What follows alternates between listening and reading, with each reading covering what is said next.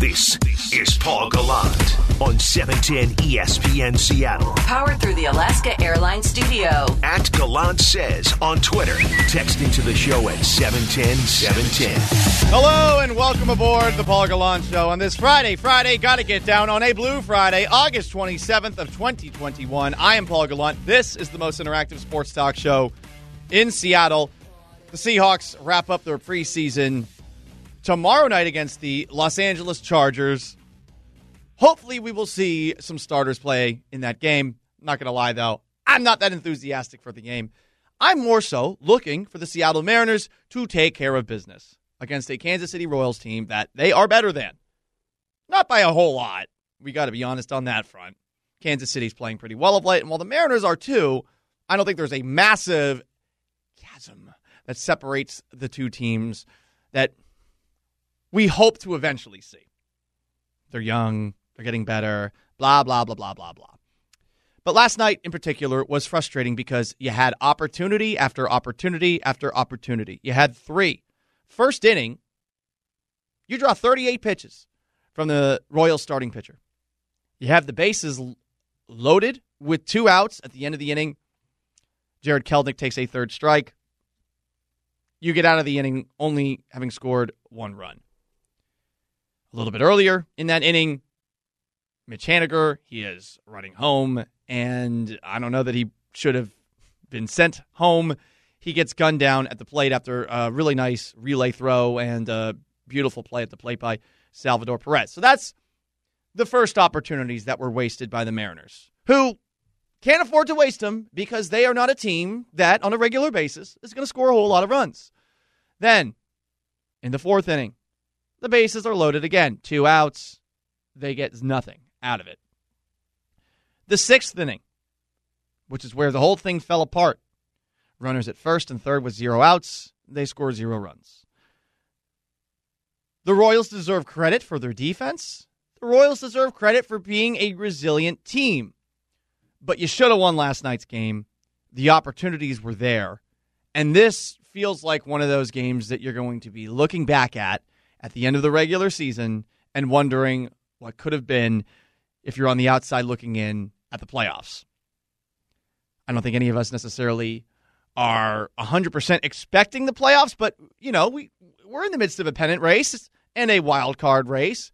Everyone's taking a look not just at the games that are unfolding right here in Seattle or when the M's are on the road, those games. We're also keeping an eye on New York series against Oakland and New York that added Joey Gallo and Anthony Rizzo. They take care of business against the A's and continue to be red hot. Boston ends up winning, so they put another game between them and you for that second wild card spot. Things are not in a spot where you can afford to lose very many games against teams like the likes uh, teams like the likes teams like Kansas City. You only have a set amount of games against mediocre teams the rest of the way.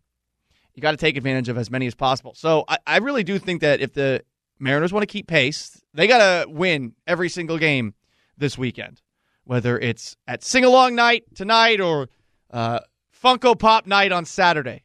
Hey, look, you could get this. It's a moose. You one of those people? You collect them? I, I sort of started collecting them. I have a problem. I used to have a bunch of beanie babies, and they all disappeared. And I wonder, as I got rid of all these beanie babies because we moved into a smaller house, I wonder if I threw millions of dollars down the drain. Ooh, that's tough. I know, Maura. Some people are probably wondering right now, Paul, why did you throw them out? I wouldn't have to listen to you every single day. It's a great question. I want to shift into today's question of the show, though. Today's question of the day. Should the Mariners pick up Yusei Kikuchi's option at the end of the year? And it's a tricky option because he has an option essentially if the Mariners decline to pick it up that he can stay with the Mariners for one more season getting paid $16 million. But if the Mariners pick up the option for him going forward, which would be a four year, $66 million extension through 2025 when he will be 34 years old, you got to know that he is the guy that you were hoping for when you brought him from Japan. And at the beginning of the season, it looked like he finally was the guy that you were waiting for. The lefty with filthy stuff that wasn't afraid of hitters. And then that game against the New York Yankees happened. And he just didn't look confident. And I don't want to make too much out of one game, but since that game, we have seen his ERA balloon from 3.18 to 4.33. He's allowed at least three earned runs in all but two of his starts since July 7th against New York, including seven runs uh, against both LA and Houston. And he's made it through six innings over that stretch just twice. Four years, $66 million. That's not a ton of money for a starting left handed pitcher who has been a contributor for you. But it is not chump change either. Especially when you take a look at what Kyle Seager has been giving you over the entirety of his contract. Do you want to tie yourself to a big time contract when you're not necessarily getting the best returns on your investment? We're at a point right now where, I mean, Marco Gonzalez is delivering for you in the starting rotation. Chris Flexen is on a regular basis. Logan B- Gilbert has been running into some issues of late, but Tyler Anderson's been consistent too. Kikuchi needs to be consistent, and this has been the biggest problem for him his entire career. And in last night's game, after five innings of lights out work, I believe less than 60 pitches to get through those five innings, he ran into trouble in the sixth. He ended up loading the bases, and with a run scored, Scott Servais said, All right, I'm going to take him out. Because Salvador Perez was at the plate. He's one of the best hitters in the American League. Joe Smith comes in, he steps on the hill, and unfortunately, this is what happens. Smith comes set at the chest. He deals. Swing, and it's hammered, and the Royals are taking the lead. Salvador Perez mashes a grand slam that hits off the electronic out of town scoreboard in left field. A mammoth grand slam by Salvador Perez, who's trotting around the base paths with one swing. He has put Kansas City in front five to four in the top of the sixth. You can hear the whoa in Goldie's voice there. And I mean, he, he wailed on it. So it's one of those moments where maybe you're wondering, hey, does Scott Servais actually have faith in the starting pitcher? Because you know what's supposed to happen there, even if the inning was a disaster to that point for Kikuchi. Don't you trust one of your best pitchers to get one of the best hitters in the American League out? I know I don't at this point in time. A Japanese reporter asked Scott Servais if he still has trust in Yusei Kikuchi. It was a blunt question, and Servais answered it back in blunt fashion. Time out, time out, time out. No, that's not the case at all. Okay, so don't don't try to put those words in my mouth.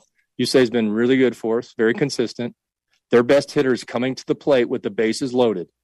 Okay, in the sixth inning of the ball game. So we put what I thought was our best matchup and our best pitcher into the game at that point. Okay, Yusei did a nice job to get us to that point. It was not a matchup that you know I thought was very favorable for us at the time with Yusei back out there with Salvador Perez, who, who does have 34 runs. Brought Joe Smith in. He made a mistake and he hit a home run. That happens. Okay, but don't put words in my mouth. That's not fair. I like how feisty he was there. And this is yet another reason where I think that Servais should get an extension because that's the kind of stuff that the clubhouse loves. You want to have a guy who sticks up for you, who is a bulldog for you. But at the same time, we got to talk about an extension for Yusei Kikuchi. Kikuchi should be able to work his way out of those situations. And right now, he's going through something. Whatever it is, I hope that he's able to pull out of it by the end of the year. But if he's not, what's the decision that you make? Do you decide to let him say, okay, well, well if you want to pick up the player option, fine. Or if you want to test the market, fine. Is he going to get more than four years and $66 million on the open market? He could, but teams have been rather cheap of late. And I think that a lot of teams probably wonder from a confidence perspective is this the kind of guy who has filthy stuff? Is he the kind of guy that on a nightly basis can go in there and be just a complete dominant force? He has the talent to do it. There's just something missing, and at least of late. And he's got to be able to tap back into whatever it was. So here's hoping it does. But at this point in time, I don't want to pick up that option. Four years and $66 million. That's a lot of money. And while you might, might be able to, might, you might not be able to find a, a better alternative, do you want to stick with something, someone that isn't what he could be?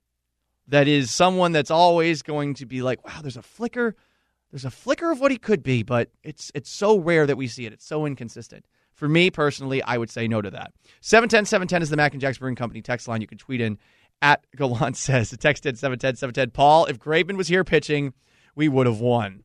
Eh, I don't know about that. Are you going to throw Kendall Graveman into that spot in the sixth inning? Maybe. I mean, Scott Servais has not really cared about when he puts in a reliever, and I do like that element of it. But for any reliever, Joe Smith included, you're coming in there and you're facing Salvador Perez. It's probably not going to go great. You know, you're hoping that you can get a double play out of it. But anything more than that, yeah, good luck. That guy's a great hitter. So I, I don't know that anybody coming in in that spot, even Paul Sewald, necessarily gives you a better result. Uh, 710, 710. Paul, the Mariners really need to stop having the next two guys strike out when they have a runner on third with no outs. Almost 65% of the time, they have done that. Got to fix that up. I don't know if that's an actual statistic, but I agree with you. It's the most interactive sports talk show in Seattle. 710 710 is the Mac and Jacks Brewery Company. Text line, you can tweet me at Gallant Says. You can watch the show, 710sports.com slash videos. The, 7, the 710 app is how you can listen. You can also listen on your smart speaker. Hey, Alexa, play 710 ESPN Seattle. This hour of the Paul Gallant Show is brought to you by Advanced Hair Restoration. But right now it's time for What's Trending, brought to you by King's Heating and Air with Maura Dooley. What is up, Maura? Hey, Paul. Happy Friday. Happy Friday. Friday. Got to get down on oh, Friday. Oh, no. Everybody's looking forward to the weekend. Well, I'm not dancing to it with my amazing dance moves. Which you got so many compliments on at the wedding you went to You last missed. weekend, right? You're the most sarcastic, like one of the most sarcastic people I know, and you missed a golden You know what? opportunity to stuff me in a locker there. I don't think that I am. I think you you bring it out in me for some reason. It's because You we- invite it. We're both from we are both from a specific part of the country where that is like smiled upon, but we leave and you start to lose your fastball a little bit. Yeah. Maybe that is what it is. I think that's what it You is. bring out that East Coast side of me. Okay. I like it. Hopefully you don't mind. No, I love it. I love it. Please roast me. Everyone everyone listening wants to roast me, so please That's do true. it. You do invite it every day for everyone, not yes. just me. Yes. All right, first up, the Seahawks starters are expected to finally get some playing time in the third and final preseason game. Pete Carroll spoke earlier this week on the differences that he wants to see. Talk about finishing now. You know, this is finish the preseason. We want to do the things and get in that mode uh, that that helps us, you know, start to train ourselves about the kind of focus that it takes to finish well. And so this is a week that we use for for that. Uh, that operation uh, of, of that whole, you know, mechanism for us. Um, so, uh, regardless of you know the, the whole point about finishing, it doesn't matter what just happened before. It's what are you going to do now? And so that's what this week is about. Um, I'd like to see us play a lot cleaner, you know, at the line of scrimmage and with the football. The last week was a disastrous day with the football, and, and we had uh, five penalties at the line of scrimmage. So that's we need to get out of our own way, and, and that needs to show up this week if we're going to make good progress on the game field. The D word concerns me because I don't want guys to get hurt. And Ben Burr-Kirven and uh, John Ursua getting hurt against the Broncos. That that is something that is in the back of my mind. Something I don't want to happen to any of the Seahawks starters. So It's tough though. Wasn't Burr-Kirven's non-contact? yeah, I mean, that could have happened at any point. you're right, and that's but you're almost like I know it doesn't make it better, but it just. I don't. I, I just. It doesn't matter if it's the preseason or regular season. Is all I'm saying. That's that's true. More it could it could happen at any point in time, but I would hope that no one on the sideline is going to tear their ACL randomly. Oh, you know, yeah, of course. I mean, my God, that would be the worst thing. How long do you think we'll see the starters? I think it's going to be like three series. I don't think it's going to be an entire half. I like. I'd hope. I I kind. I, I okay. You. I kind of want to be wrong, but I also don't. It's weird. I'm in a weird spot. Like I hate watching these meaningless games. I'll be perfectly honest. You know, it's it's it's a taste, and if I'm gonna watch them, I do want to see the offense in there, especially because, good God, they have been awful on offense thus far in the preseason. And I know they're not putting the starters out there. It's not a it's not a major concern, but my God, they can't even they can't even get a first down. Like seriously. So I'm not to act like this is an indictment on Shane Waldron or anything like that, or it's an indictment on the offense that they haven't played thus far, or if they don't play that much in this game, and if they play in that game and they struggle too. It, there's not a lot of judgments to come out of it with, but I, I'm, I'm nervous about putting starters in. You do not want anyone to get hurt. Stop jinxing it. I'm a coward. Yeah, I am jinxing it, aren't I? All right, what's up next, Maura? All right, there are reportedly some signs of life as far as a contract uh, extension, or well, just contract talks. I don't know if it'll end up being an extension uh, between Duane Brown and the Seahawks. Uh, here's something that Mike Garafolo from the NFL Network suggested. What could happen in the short term, from what I gather uh, from sources, is that the Seahawks are going to maybe try to get creative to sweeten this year, the last year remaining on the deal. He's scheduled to make $10 million in base salary, but on top of that, he's got a little bit more in incentives, playing time, pro ball, those types of things. So maybe you can play with that money a little bit. We've seen teams do that before, not add years to the deal, but basically uh, sweeten whatever is left in the deal. So we'll see. Perhaps that would be a way for the Seahawks and Brown to end this as we start to get really close to the start of the regular season. I'm hopeful. That sounds like something that's a pretty easy fix. I do think, though, that it might give you a little less wiggle room to potentially sign someone like Geno Atkins or KJ Wright. So, this is, I don't think, something you need to necessarily rush, but to consider it, I think it's smart. And if I were doing it, I would involve an extra year because I think that you don't have an alternative at left tackle next season. Give Duane Brown an incentive to play another year, even if he was considering retirement last season. And also make sure that you still have enough space to make whatever last minute free agency signing you're going to make. There's going to be a bunch of cuts. Some of them are going to be surprise cuts, too, that you have to remember that are going to come after this weekend. And I, I, I don't think you want to necessarily burn any of that space until you definitively know that there's no one available that you might want. And then their other hold in, the latest on Quandre Diggs, is that he tweeted yesterday, can't deny me what I deserve. I agree with him. I, I just wonder what it is that he thinks he deserves. Honestly, I believe he's a really good safety. He plays center field, excellent. He is a guy that comes up and can lay people out. I, I think he's a very complete safety, despite being a rather smaller safety. So I want to see him get money. I just wonder if he's looking for like $12 million plus, and if that's something that the Seahawks want to invest in another safety after having just paid Jamal Adams $70 million over the next four years. We'll see what happens, but I do think that Diggs is going to be out there week one. I'm Paul Gallant. This is the Paul Gallant Show. That's what's trending with Maura Dooley, brought to you by King's Heating and Air every single morning at 1015. 206 421 3776 is how you call in. You can text in too on the Mac and Jacks Brewing Company text line 710 710. Our coverage of training camp is brought to you by Precor Home Fitness. And don't forget, you know, look at this Funko Pop. You also got fireworks night tonight. I'm going to be out there. I'm not sure what I'm going to be wearing yet. Oh, that's right, teal, because I am a teal person, and the Mariners should be wearing teal. 12 and 1. Wear it the rest of the way. Common sense. Anyway, it's time for you to be heard. Your voice, your opinions. It's time to be heard. Every day at 10:15 with Paul Gallant. Be heard. Paul, shut up. You know zero about football and less about baseball. Please let Maura Dooley do your show. She's so much better. Maura, you want to do the rest of the show? It's Friday. I kind of want to check out. I I cannot talk for a full hour, guys. It's it's harder than you think. Well, what if we're talking about Tim Tebow? Um, I mean, I could probably fill a good twenty minutes ranting about that. Yeah, I think you could definitely do that. Text in 710 710 on the Mac and Jacks Brewing Company text line. Paul, I think the Astros sent Joe Smith to take our team out of the pennant race. What, like he's some sort of Trojan horse?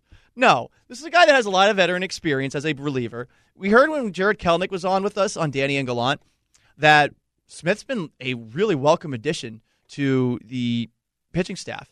And not just the pitching staff, but also just a guy that a lot of the younger players are turning to and looking at as, I guess, a rock in the same way that Kendall Graveman was. So That's an interesting theory, but I know it's a non-serious one. It's not Joe Smith's fault what happened last night. It's it's Kikuchi's fault for getting the Mariners into that situation, and that is the question of today's show. Should the Mariners extend Yusei Kikuchi? 710 710. That's the Mac and Jacks Brewing Company text line. Someone suggested that you bring back James Paxton in the rotation next year. That's possible, but I mean, at this point with James Paxton, and I love the Maple Grove. I like James Paxton a lot. But aren't you expecting an injury to happen at this point? I mean, it's been a lot. The guy's it's just been completely unfortunate. And I don't go as far as some people will. I get triggered when people call athletes glass. They don't have any control over what happens to them. There's some people with more of a pain tolerance threshold than others, but with Paxton, it's been like legit injury after injury. That's not someone that you can count on next year. Text in, no, Yusei Kikuchi isn't that sturdy of a pitcher. Mediocre pitcher at best. I think he's a little more than mediocre. His stuff is good. He could be a good reliever. I'm tired of the Mariners always going for second class pitchers. Why not spend some money and go after some real pitchers instead of a belly itcher? Oh, got him. Jeez. Uh, I don't think that there are that many available, though, that are going to look at you this offseason with a whole lot of interest. Someone had brought up actually this week the the idea of you know signing someone like Kris Bryant in the offseason. You're going to have to pay him a lot. I don't know if anyone saw this piece in the Athletic about the kind of deal that Carlos Correa, shortstop for the Astros, had been offered, and he turned it down. And he's basically saying at this point in time, "Yeah, I'm not going back to the Astros this year." If he's turning down a deal like that, and you're seeing these $300 million contracts out there as well, for some of these players in a really loaded free agency class, that's how far the Mariners might have to go to sign some of these guys. And obviously, you know, they got completely blindsided when A Rod got that ridiculous contract from the Texas Rangers back in the day. They didn't know that that was going to happen. Texas was just like, yeah, let's let's just do eh, eh, the most Texas thing possible. Spend a ton of money on, on the best player and, and, and see what happens. Oh, wait, we're going to get rid of him in a couple of years. But that's, I think, something that the Mariners are going to have to consider. If they want to play free agency, they're going to have to give Je- uh, Jerry Dipoto a, a really big bag of money to work with. And I can understand hesitance on that front. 206 421 3776. That is how you call into the Paul Gallant Show, the most interactive sports talk show in Seattle. It's our guy, Robert in Kingsgate. Robert, happy Friday. Hey, Paul. Um, happy Friday to you and Laura. Um, I, I really, truthfully, don't think that Kikuchi is going to come back, and I I hope the same thing for Jerry Dipoto that he doesn't come back either. Why? Again, you know, he has not proven that he can build a team that consistently go out there and produce. Look at the three prospects that we were supposedly hyped up about. Kyle Lewis, he can't stay healthy. I get that, Robert, got, but they're winning in spite of those guys. I know, I know you're going to bring up Evan White and Kelenic. He can't hit, and then you got Evan White. He can't hit. But I, to say that he can't, how he, come you guys come up with such of these grand ideas that the Mariners are on this path to the playoffs? Because they're winning without those guys doing anything, Robert. Come on. I mean, like, look, I, I get it. I get some of the hesitance with Dipoto, but like over the last three years, they have been in 2019 not a good product. Last year, a good product. All things considered, I mean, they did not have a lot of help, but they were basically MacGyvering their way to in that expanded playoffs, not being that far out of it at the very end of it. They were a watchable product last year, and this year they're good. I mean, what more do you want? I think Jon Morosi said that Ty France was one of the best signings in baseball. Yes, season. And Evan White, to me, with the injury that he had, you can't you can't count his production this year. I, you can't. I've already pulled the ripcord on Evan White. He wasn't healthy from the start. Kyle Lewis's injury too is not something to hold against Jerry Dipoto.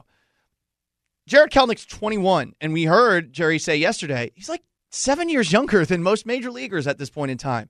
You know, a lot of these guys take a really long time to finally get to that major league level. You got to work through the minors, even if they're an early round draft pick. He almost hit a home run last night. You know, like it, we're look. You got to somewhat treat them with kid gloves at this point in time but they're 10 games above 500. And who is a star on this team?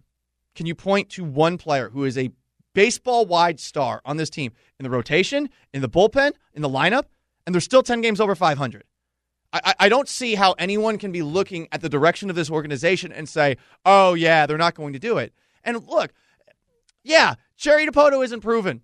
But I mean, don't you got to give him time to prove himself? They were a team in 2018 that were saddled with a ridiculous payroll for a bunch of olds like Robinson Cano, and they had no farm system. Look where they're at now. I get the 20 years looking back in the past of, oh my God, this is the worst. How have we not been back to the playoffs? But you gotta you gotta set it aside right now. Seriously, I, am I'm, I'm getting a little tired of it. And Robert, I, I appreciate you calling in all the time, but good God, they're they're ten games over 500. We've known from the beginning, and Jerry said from the beginning, some of the prospects will hit and some won't. It's too early to decide that. We'll see which ones do and which ones don't. But in the meantime, he's found so many diamond in the rough kind of guys. Yes. That, like Paul Sewald was just a journeyman that no one expected anything from when he came over. Chris Flexen was pitching in bleeping Korea last year. Abraham Toro, Dipoto said he's been watching that guy for a couple of years. Maybe I'm the biggest Jerry Dipoto stand out here, but why shouldn't I be? Based off of what I've seen over the last two years. Give me that answer. We'll get back to the, that conversation about the Mariners at 10:45. Up next, we're going to talk to Corbin Smith of Sports Illustrated about the Seattle Seahawks. He's out at training camp. This guy's sharp. He knows his football. What can we expect out of this coming game tomorrow night? We'll talk about that next. It's 10:30 and that means it's time to get in the sports pit. In the pit where all that stuff goes down, man, if you don't have some freaking toughness, you're gonna get your you're gonna you're gonna fail. With Paul Gallant. And into the pit we go on the Issaquah Pest Control Hotline with the one and only Corbin Smith from Sports Illustrated. Corbin, happy Friday. How you doing, man? Good, Paul. Thanks for having me. Anytime. Always like talking football with you. Although, although I wish we were talking about a real football game tomorrow. Uh, what what are you expecting out of the offense if we do even see the Seahawks starters out as has as has been hinted this week by one Pete Carroll? Well, I would still think that they're going to be keeping a good portion of what we're going to see week one locked up. I don't anticipate it's going to be like any preseason game. I think you're going to see a pretty vanilla offensive approach. I would be surprised if we don't see Russell Wilson and a handful of the starters that haven't played to this point get at least a couple series. You'd like to be able to get them on the field just to be able to get a few plays in before your week one game against the Colts. So I anticipate that we're going to see a pretty vanilla game plan, but maybe we'll see some tempo. We have seen them do that in the first two preseason games with their backups. So I wouldn't be surprised to see that incorporated. I just, I would think the schematics are going to be pretty vanilla. Tempo is what I'm looking for as well. And hopefully they get, I don't know, first down so they can, they can actually establish that rhythm, that tempo the position battle, Corbin, that I'm most intrigued by is at, at cornerback. How concerned are you about the position? I'm not going to lie. I'm not feeling it right now. Obviously, DJ Reed's been injured, and Tre Brown's also banged up at this point in time. But between Ahkello Witherspoon and, and Tre Flowers, I I feel like I got to see more, and we haven't quite seen it to this point in the preseason. Yeah, I would agree with you with that latter statement there because, you know, it's interesting because Witherspoon and Flowers have both had really good training camp. Agreed. But when you look at the two preseason games, Flowers I thought played a lot better against the Broncos. Now, granted, he was only targeted one time, but I thought his coverage looked a lot better than it did against the Raiders, where he gave up four receptions for over 40 yards and two of those drives to begin the game. The Raiders scored 10 points in this drive. So I feel like he's been very up and down, which really has been the story of his career to this point. He's just been plagued by inconsistency. And it kind of feels like we're to the point where it's like you know who, what you have with Tre Flowers. It's season four, so you're comfortable in the sense that he's been in the scheme, but at the same time, you haven't seen him take that leap that you've been hoping for for the last several seasons. It just hasn't happened. And Witherspoon, I think, is much the same way. Uh, you're talking about a very similar player in San Francisco that uh, quite frankly, never was able to maintain a starting job there in part because for one, he got hurt frequently and two, he was inconsistent. He'd have games where he looked like this is a future pro bowler and then you'd have games where it's, you know, we're going to put him back on the sidelines because he's just not getting the job done. And unfortunately, he hasn't played all that well in the two preseason games either. So it feels like that left cornerback spot is still kind of up for grabs. I think DJ Reed is the right corner, even with missing a few weeks. Right. He looked really good to start the preseason. So I anticipate they're they're doing okay at that spot. I'm just curious how things are going to play out with Witherspoon, Flowers, and I'm going to throw one other name out there that isn't getting talked about much. Gavin Heslop has had a really good training camp, and I think he's looked good in the preseason games. I don't know what we're going to see from him Saturday, but they've been playing him some in the nickel too. It seems like he's a player from that group with everybody else kind of underwhelming a little bit, that he's been somebody that stepped up to the occasion and he's really put himself in the mix to win a roster spot. I'm with you. I've liked what I've seen out of Heslop, and, and maybe they'll they'd be able to stow him on the practice squad should he not make the final 53. They did bring in John Reid, of course, too, the fourth round pick of the Houston Texans uh, last year. So yeah, we'll see how that positional battle ends up going. As far as Corbin with the two hold ins at this point in time, say the Seahawks continue to play hardball. Do you expect? And this is guessing at this point. I know it's all speculation. It does seem like things are getting a little bit rosier on the Duane Brown front. But do you expect either Duane Brown or Quandre Diggs to actually sit out a game?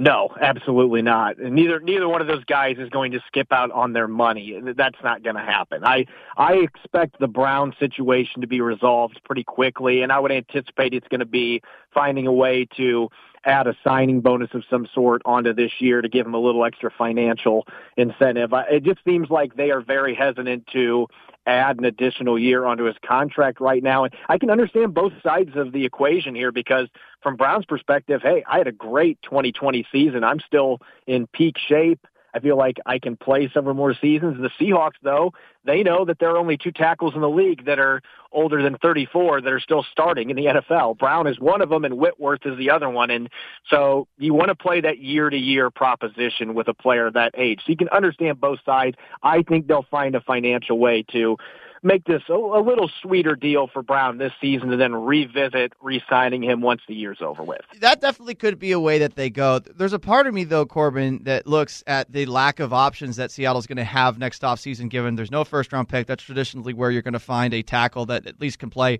on the left side and on top of that that, you know, you don't Mhm. find these guys in free agency. You generally have to overpay if you're going to get one via a trade whether it's Orlando Brown or like the Texans trading two first round picks for Laremy Tunsil, who's not even necessarily a top five tackle in this league. I, uh, again, that's subjective, but I, I I think that because of that, it might make a little sense to give Brown that extension. You push some money in the back, and then you'd also still have a little bit of cap flexibility to potentially add someone like Geno Atkins or maybe even a KJ Wright or somebody else that might be a surprise cut when we see things trimmed down to 53 in a couple of days.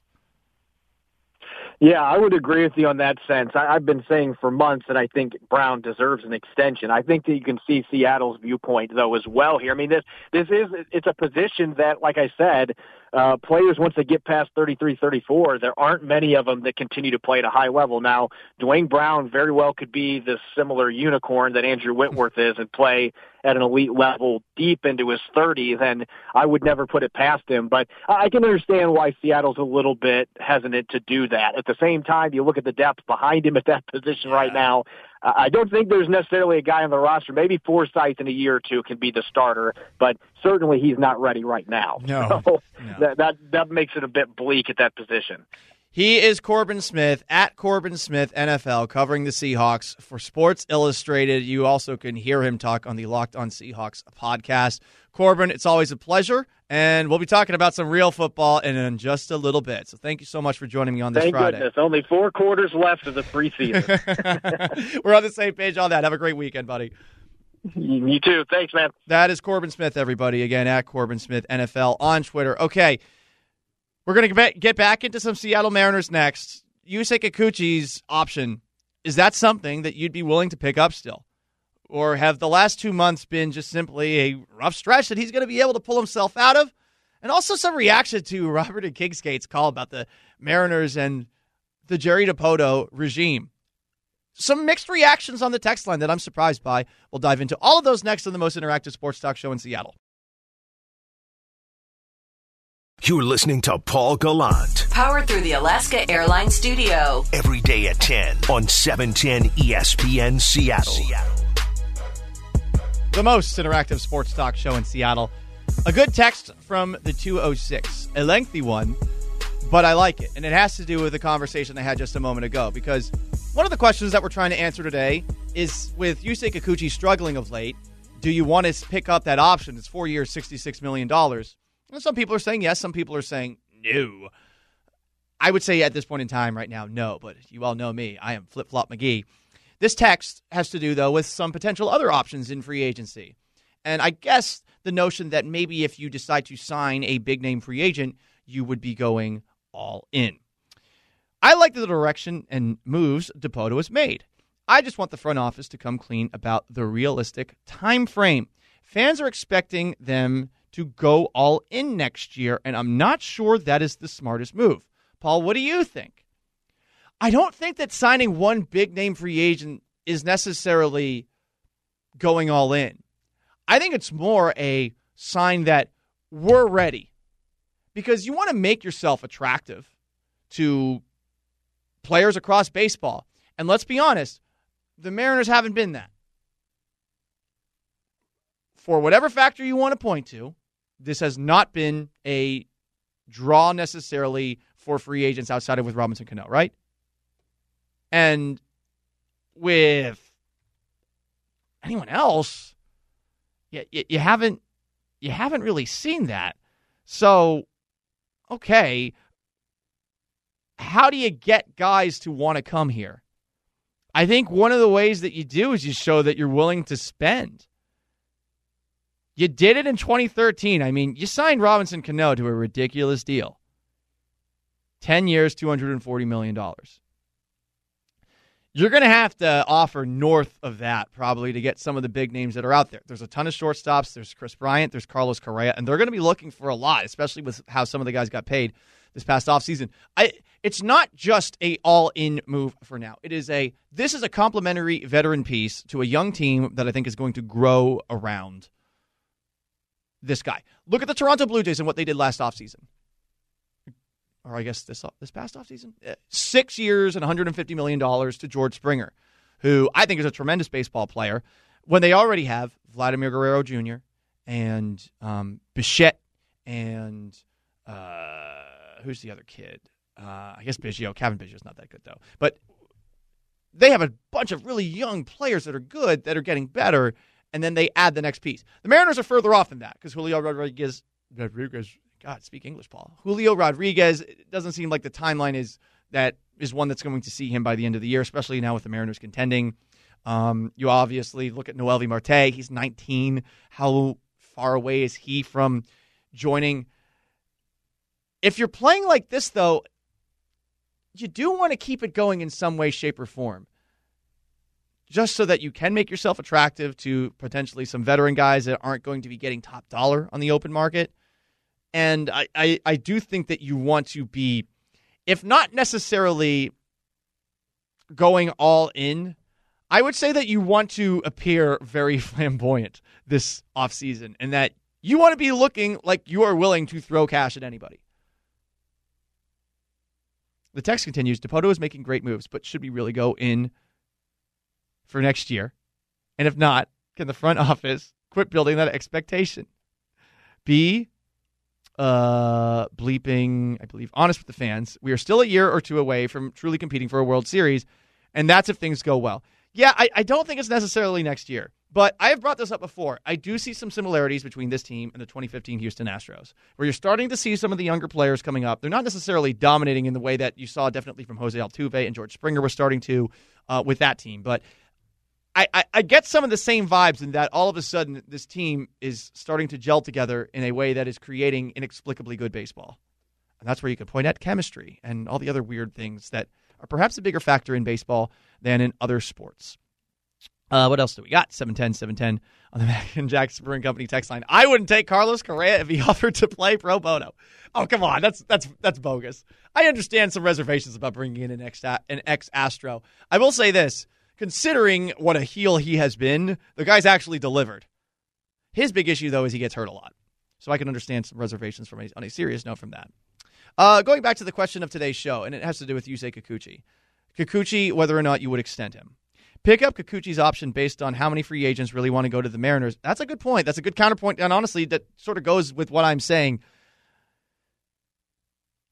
If he does live up to what he can be, four years and $66 million is a bargain. But are you betting on that to happen? Because it's happened in spurts. But if it doesn't happen for a full season, is that something that you want to be, I hate to say it like this, saddled with? Eh, I'm not so sure. 710, 710 on the Mac and Jacks Brewing Company text line. I hope the Mariners don't try to sell us on Dunn and Sheffield as starters next season. No, I mean, eh, eh, actually, eh, I, I, if I'm not mistaken, I believe Justice Sheffield has been talking about if he comes back, he is going to be working out of the bullpen. I do think that they should re sign Tyler Anderson as this texter continues. Right now, your rotation, it's not bad. The problem is the two guys that I think have the most upside are struggling. Kikuchi, who, when he's on, he is on. He just needs like a confidence boost. He's sort of like Tre Flowers on that front. Flowers, he, he, he shines and bursts every now and then. Although you know what, Flowers is not a fair comparison for Yusei Kikuchi. Kikuchi is a better is better at his sport than Flowers is at his. Um, and then with Logan Gilbert too, like that's the other guy with the high upside that you're hoping is able to turn things around. Big thanks to everybody who tuned into today's edition of the Paul Gallant Show, the most interactive sports talk show in Seattle. Corbin Smith, who stopped by from Sports Illustrated, check out his work at Corbin Smith NFL. Maura Dooley, who produces this thing every single day, and our good friend Robert in Kingsgate, who at the very least knows how to rile us all up. We appreciate you, Robert, and our texters and our tweeters. I am merely Paul Gallant. So long, farewell. Jake and Stacy are next. Have yourselves a wonderful Blue Friday.